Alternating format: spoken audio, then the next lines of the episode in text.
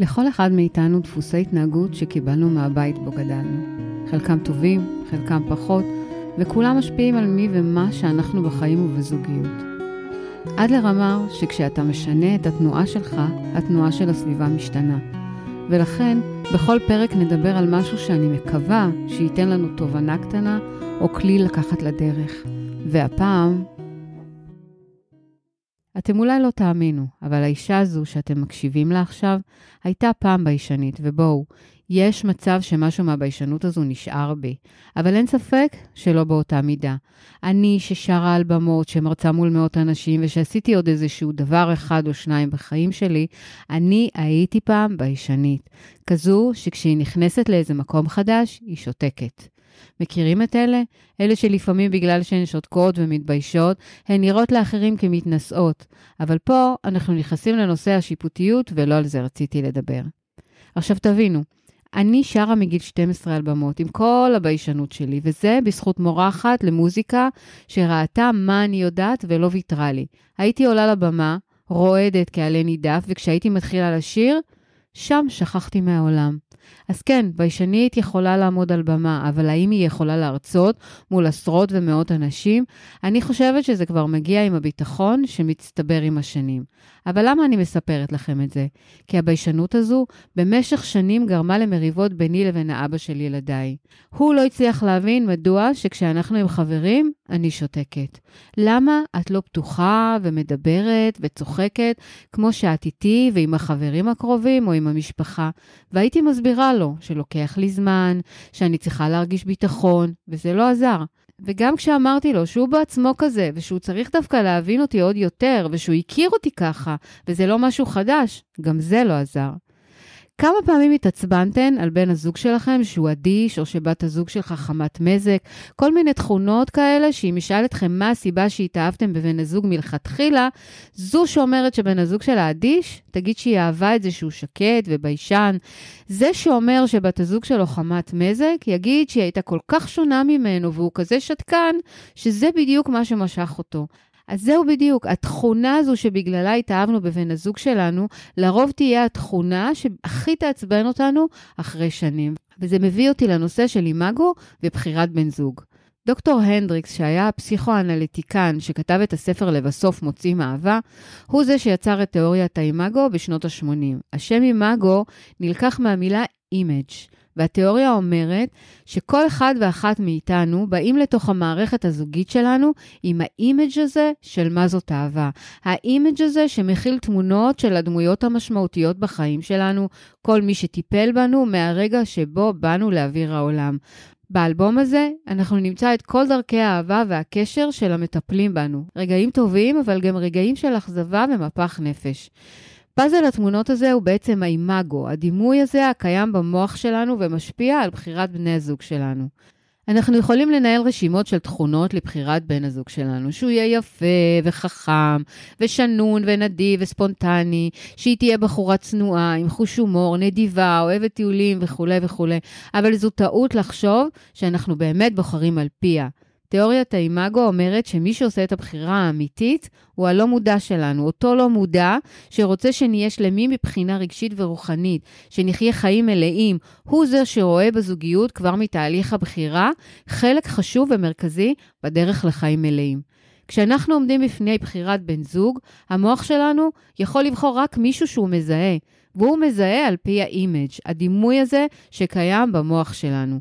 ככה שבסופו של יום אנחנו נמצא את עצמנו עם מישהו שיהיה בו שילוב של התכונות הטובות, אבל גם הרעות של ההורים שלנו, של המטפלים שלנו, של מי שהיה איתנו בשנים הראשונות של חיינו. דוגמה קיצונית, אבל די ממחישה לכך, היא למשל אישה שגדלה בבית של אבא מכה, בוחרת לה גבר מכה. תשאלו, איך אנחנו לא שמים לב לזה שאנחנו בוחרים משהו שאנחנו לא בהכרח רוצים? אז התשובה היא שבשלב הרומנטי של ההיכרות, כשאנחנו מלאים באנדרופינים והורמונים שמראים לנו רק את הטוב והנפלא, נוצר הדבר הזה שמחבר אותנו ומאפשר לנו לחוש את הפוטנציאל שבזוגיות. ויחד עם זאת, הייעוד הוא לסיים את פצע הילדות ולהתרפא ממנו. כי כשאנחנו אומרים, אני לא אהיה עם מישהו כמו אבא שלי, המוח שלנו בוחר את הדמות שהוא מכיר, במחשבה שהוא יצליח לרפא את הפצע הזה של הילדות, ולי זה לא יקרה. כי אני אצליח לתקן את זה. כדי שאתקן את פצעי הילדות שלי, שלא יכולתי לומר להורים שלי עליהם, אני אבחר בן זוג שיש לו פצעי ילדות לפחות תכונה אחת בהתאמה לתכונות השליליות. עכשיו, זה לא בא מהמקום ההגיוני, אלא מהמוח העתיק שלנו. ולימים, העבודה עם בן הזוג היא לעשות את מה שלא עשינו עם ההורים שלנו. בגדול, אנחנו חוזרים למקום המוכר כדי לתקן את פצעי הילדות. כולנו זקוקים כל הזמן לאמפתיה, לחום וביטחון, כדי להביא לידי ביטוי את מלוא הפוטנציאל שלנו, את החיוניות שלנו, את אנרגיית החיים המלאה שבנו. זוגיות מודעת מאפשרת את הקיום ואת הסיפוק של הצרכים האלה. עכשיו, במהלך ההתפתחות אצל רובנו, אנרגיית החיים האינסופית הזאת, איתה נולדנו, הצטמצמה במידה זו או אחרת. אנחנו נפגעים בשלב בו אנחנו תלויים באופן מוחלט בהזנה הפיזית והרגשית של הדמויות שמטפלות בנו. התיאוריה מדברת על זה שאדם נועד להיות בקשר, שמהרגע שאנחנו נולדים, אנחנו זקוקים ליד חמה ואוהבת ולמבט חם ומעריץ של המטפלים שלנו. אילו ההורים שלנו היו מלאכים שמסוגלים לתת לנו כל מה שהיינו צריכים בכל רגע שאנחנו זקוקים לו ובכמות שהיינו זקוקים לה, הכל היה מעולה. אבל מלאכים יש רק בשמיים, וההורים שלנו לא מושלמים ולא יכולים לתפקד מושלם, ולכן אנחנו נפצעים כבר בתחילת הדרך. האימאגו אומר שבאנו לעולם בקשר, אנחנו נפצעים בקשר, אבל גם הריפוי יתרחש בתוך הקשר. והריפוי יכול להתרחש במרחב הזוגי אם אנחנו רק נלמד איך לטפח אותו, איך ליצור בו ביטחון ולשמור עליו. ההשקעה והמחויבות לטיפוח המורכב הזה היא המוקד בשיטת אימאגו. רובנו יצאנו מתהליך הגדילה במשפחות שלנו עם חסכים ועם פגיעות, כשלא קיבלנו מענה מלא ומותאם לצרכים שלנו, וכך אנרגיית החיים השופעת הזו איתה אנחנו נולדים התכווצה ונחסמה בחלקה. כמבוגרים, אנחנו עם פחות חיות, פחות ספונטניות, פחות אמון בעולם מזו שאנחנו רואים אצל התינוק הקטן. שיטת האימאגו רואה בזוגיות ותהליך הבחירה הזוגית חלק מרכזי וחשוב במסע של כל אדם להחזרת השלמות שלו ולתיקון פצעי הילדות. אחד הדברים שאנחנו לא תמיד יודעים לעשות, זה לאהוב את בן הזוג שלנו כמו שהוא היה רוצה להיות נאהב על ידינו. אנחנו יודעים לאהוב כמו שאהבו אותנו, ולא תמיד זה מתאים לבן הזוג שלנו. ולכן אנחנו לא תמיד נדע לתת לו את מה שהוא הכי זקוק לו מאיתנו. אם אנחנו נלמד לעשות את זה, להשתמש בשרירי אהבה מפותחים, כאלה שניוונו אותם במשך השנים, נוכל לאהוב כמו שהוא זקוק לו, ולא כמו שאנחנו יודעים. ואז לא רק שניתן לו מתנה של אהבה, אלא גם ניתן לעצמנו מתנה של התפתחות וצמיחה. אז תגידו, שוב אומרים שזו הזדמנות לצמיחה, וכשאנחנו בריב, אנחנו לא באמת מצליחים לחשוב מה עושים ואיך. אז נכון, יש קושי, וכמו שדיברתי קודם על האימג' של הדמויות המשמעותיות בחיים שלנו, גם דפוסי ההתנהגות שלנו הם תוצאה של מה שראינו בבית. מה שאנחנו קוראים לו אופי, הוא בעצם רצף של דפוסי התנהגות שרכשנו מהרגע הראשון שיצאנו לאוויר העולם. אז מה עושים בעצם? איך לוקחים את זה להזדמנות לצמיחה? ראשית, עלינו להבין שזה לא מקרי שבחרנו את בן הזוג שלנו. אם הנחת היסוד היא שאם זוגיות היא מטרה, צריך לחשוב אילו דברים רלוונטיים ונכונים צריך לעשות בשביל להעצים את הזוגיות. הנדריקס אמר שכדי לעבוד על זוגיות צריך קודם כל להחזיר עטרה ליושנה. כשיש קושי, אנחנו מדברים על הקושי, מדברים על הבעיות, על המריבות, על מה שמוריד ומעלים המון אבק על מערכת היחסים. ואז אנחנו לא מצליחים לראות את הדברים הטובים. אפשר תמיד לדבר על הדברים הרעים, אבל אנחנו רוצים להחזיר קצת את האהבה. לכן קודם כל צריך להחזיר את האמון, את האופטימיות, את התקווה שיש על מה לעבוד וששווה להתאבד על הקשר, כי אנחנו עלולים להגיע למצב שנאבד את זה. אימאגו מתייחס לכל מה שקורה בקשר הזוגי ולכל קונפליקט. שני בני הזוג, זה בעזרתו של זה, לומדים לנקות את מרחב היחסים מבלי להשאיר בו תחושות לא נעימות של מתח, של כאב, של עלבון וכעס שמצטברים, ובעצם להכניס למערכת היחסים את מה שבני הזוג זקוקים לו על מנת להתקיים באופן שיאפשר ריפוי ואינטימיות. ולא, זה לא אומר שתפסיקו לריב, וזה לא אומר שלא יהיו קונפליקטים, זה רק אומר שתדעו איך לרפא אותם. איך ליצור מרחב של עוצמה וביטחון, ולא של מלחמה. ולא סתם אני אומרת שכאן לומדים איך לריב נכון, כי צריך לדעת איך לריב.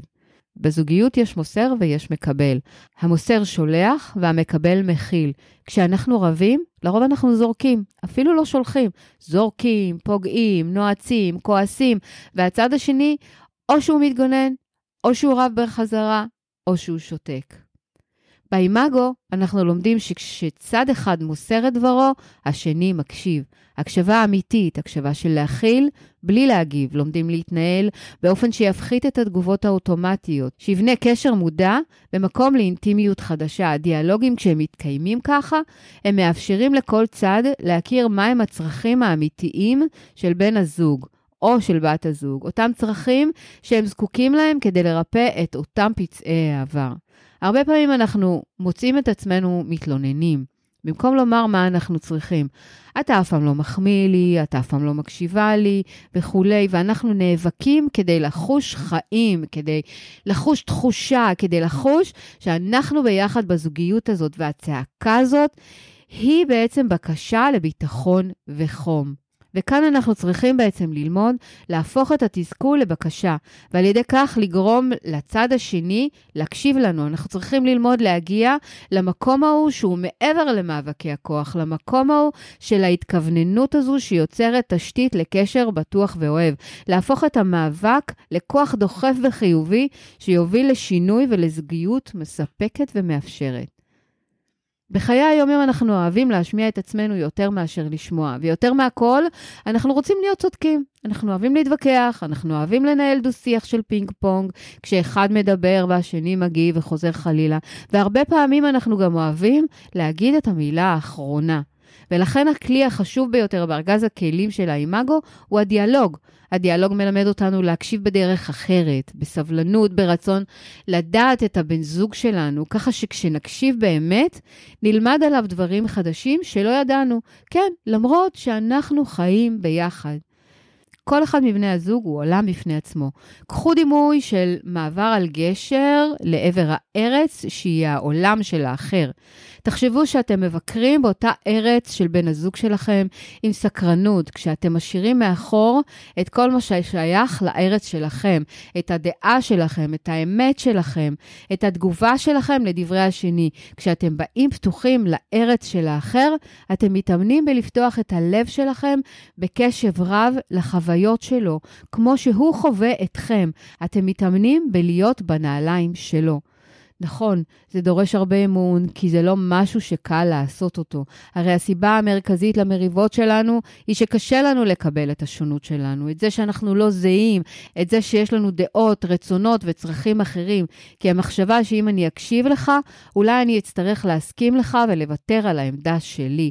אבל הדיאלוג מאפשר לנו להבין שהזוגיות היא לא בהכרח על הסכמה, אלא על הניסיון להבין, ואם אנחנו נכיר במציאות הזאת של בן הזוג שלנו, לא בהכרח נצטרך לוותר על המציאות שלנו כמו שאנחנו רואים אותה.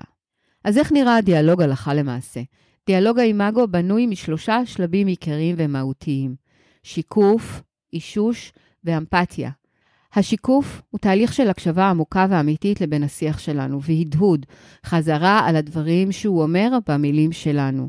כשאנחנו משקפים את מה שהוא אומר, אנחנו בעצם שמים לרגע בצד את התגובות שלנו, את המחשבות שלנו על מה שנאמר, וכל זה כי אנחנו עסוקים בהקשבה ובניסיון להיות בארץ שלו, להקשיב לנקודת המבט שלו. כי כשאני משקפת את דבריו של בן הזוג, אני מתחילה... בלומר, אני שומעת שאתה ככה וככה וככה, ומסיימת בהאם שמעתי נכון. על ידי השיקוף שלי, אני משקפת לבן הזוג להבין שהקשבתי למה שהוא אומר, ואם לא הבנתי את מה שהוא אמר, כמו שהוא התכוון, אז זה מאפשר לו לתקן, ולי להבין באמת. השיקוף עוזר לנו להשאיר את הסובייקטיביות ואת הפרשנות שלנו מחוץ להקשבה, כי כשאנחנו שומעים את האחר, אנחנו מעבירים את מה שנאמר דרך המסננות הסובייקטיביות שלנו, אותן מסננות שמושפעות מחוויות העבר שלנו ומכניסות למה ששמענו את הפרשנות שלנו, ולכן השיקוף מאפשר לנו להקשיב מבלי להכניס את המסננת הזו לתוך הדיאלוג. הדבר השני זה האישוש. בתוך הקשר הזוגי אנחנו לא, לא רק זקוקים שיקשיבו לנו, אנחנו גם זקוקים לכך שבן הזוג יוכל למצוא היגיון במה שאנחנו אומרים, שינסה להבין אותנו ואת נקודת המבט השונה שלנו. ולכן מגיע האישוש, שזה בעצם החיזוק של מה שנאמר. האישוש מתרגל את ההכרה שיש יותר מאמת אחת או דרך אחת, שהיא לא בהכרח הדרך שלי. אנחנו מאוששים את דברי השולח, את, את דברי בן הזוג, מפתחים את המיומנות לתקשר מולו כשאנחנו יכולים להבין את נקודת המבט שלו, את זה שיש היגיון לפרספקטיבה שלו, גם אם אנחנו מסתכלים על הדברים אחרת. כך אנחנו לוקחים אחריות בעצם על מה שאנחנו גורמים לו להרגיש. את האישוש אנחנו נתחיל ב, אני יכולה להבין על מה אתה מדבר, יכולה להבין, למשל, שחזרתי אתמול מיום עבודה שלם, וכשכבר חזרתי, בחרתי להתיישב ליד המחשב, לא להתעניין בך, ואיך עבר היום שלך, התעלמתי ממך, ונתתי לך תחושה קשה של חוסר עניין. האם הבנתי אותך? כך אנחנו מסיימים. כאן נוכל לאפשר לו לאשר שהבנו, או לתקן עד שהוא ירגיש מובן. השלב הבא והאחרון הוא האמפתיה. האמפתיה היא היכולת לשער מה הצד השני מרגיש לגבי החוויה עליה הוא דיבר ואותה הוא תיאר. בעוד שהאישוש הוא אודות היכולת להבין את הנאמר, האמפתיה היא היכולת להרגיש את בן הזוג בתחושות שלו. היא מאפשרת לנו רמה נוספת של קרבה ואינטימיות. איך נשמעת האמפתיה? אני יכולה לתאר לעצמי שכשהגעתי אתמול מאוחר והתיישבתי ליד המחשב מבלי לשאול איך אתה מרגיש? הרגשת עלבון, חסר חשיבות, לא מעניין. האם זה מה שהרגשת? השיקוף, האישוש והאמפתיה הם המרכיבים העיקריים של דיאלוג האימאגו. אולי תגידו שזה נשמע לכם מאולץ, אבל כמו שאומרים, fake it, fake it till you make it. נכון, משפט לעוס, אבל אין מה לעשות, זה עובד. בהתחלה זה יישמע מאולץ עד שזה יהפוך להרגל. כל דיאלוג כזה בונה עוד נדבך של תחושת ביטחון בקשר הזוגי. ואז אני אומרת, וואי, בן הזוג שלי ממש הבין אותי עכשיו. החוויה הנרכשת הזו יוצרת דרך חדשה לאהבה. אז לסיכום, מהרגע שבו אנחנו באים לעולם, אנחנו זקוקים לתחושה שרואים אותנו, שמכירים בנו, שמאשרים את הקיום שלנו ומבינים אותנו, כי זה גורם לנו להרגיש חיוניים ומגובשים. הרי מה יושב בבסיסו של כל קונפליט? על מה אנחנו רבים? האם זה באמת על הבוילר או על הכלים שנשארו בכיור? זה לא, זה הצורך להרגיש אהוב, הצורך להרגיש שייך ובעל תחושת ערך, ובן הזוג שלנו הוא האדם המתאים ביותר למשימה הזו.